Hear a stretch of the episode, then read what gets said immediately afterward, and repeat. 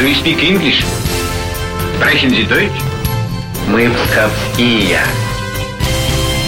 Знай наших. Всех приветствую! У микрофона Алина Махиня. 1 июля актеры и театралы области будут вспоминать человека, подарившего Пскову более 100 спектаклей и уникальный театр под открытым небом. Идеи этого талантливого режиссера воплощались на сцене Пушкинского драмтеатра несколько десятилетий. Герой нашей сегодняшней программы – Вадим Радун первый день июля в 1940 году в творческой семье Сталинграда появился на свет мальчик Вадим. Его мама возглавляла хореографическое училище, а отец был театральным деятелем. С началом Великой Отечественной семейство переехало в Ульяновск, а затем в Ташкент, где отец Вадима, Иосиф Радун, основал театрально-художественный институт. Казалось, судьба мальчика очевидна, но глава семьи был против поступления Вадима в театральный. Как рассказывал в интервью сам режиссер, рос он хулиганом и сначала выучился в техникуме по специальности сантехник. Тогда Иосиф Радун и подумать не мог, что сын Вадим превзойдет все его ожидания. Наш герой был зачислен в Ташкентский театрально-художественный институт по настоянию коллег отца. Заслуженное право здесь обучаться Вадим Радун доказал лишь на третьем курсе, сыграв шекспировского Петручча. Самостоятельное творческое плавание Вадима Радуна началось в 1966 году. Молодой режиссер трудился в театрах Челябинска, Воронежа, Красноярска, а в 1975-м он приехал в Псков, где обрела жизнь большая часть его замыслов.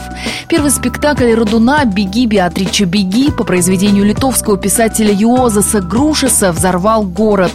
Вадим Иосифович буквально жил театром. Вот как об этом рассказывает жена режиссера, заслуженная артистка России Галина Шукшанова. Он мог бы среди ночи вдруг ни с того ни с сего будет и говорит, Галя, я сцену сочинил. Тут же приходит на репетицию и тут же это все начинает выстраивать. Он мастер. Это вот вытащить вот щемящее что-то, чтобы обязательно появилась эмоция. В хорошем смысле он настолько был зациклен на работе, ощущение, как будто он как отец театра.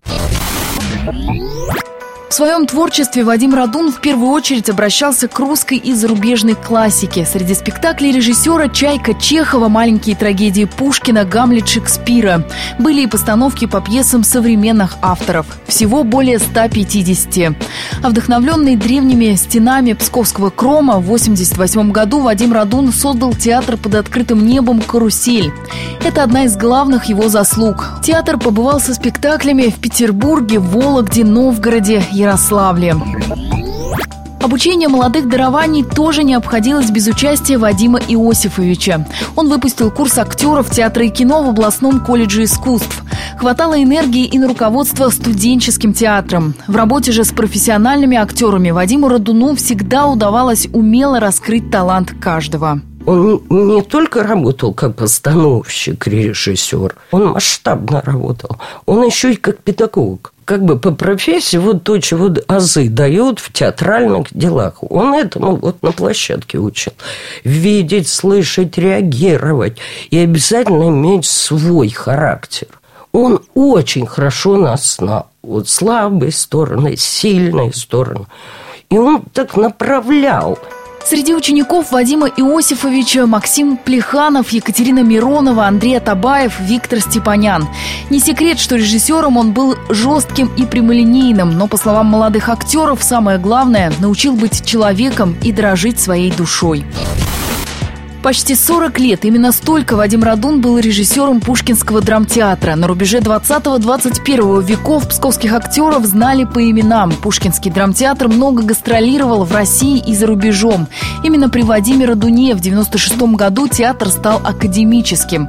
Сам же театр непременно ассоциировался с именем режиссера. Его так и называли – театр Радуна. Между тем, Вадима Иосифовича неоднократно звали работать в Таллин, Ленинград и другие города. Но режиссер Режиссер отказывался. Тогда стало ясно. Псков и Радун неотделимы друг от друга. Достижения Вадима Радуна неоднократно отмечены медалями Академии российской словесности, а в 1997 году ему присвоили звание «Народный артист». Вот так бывает. Мальчишка-хулиган стал талантливым режиссером и авторитетом для последующих поколений. На этом все. Знай наших вместе с «Маяком».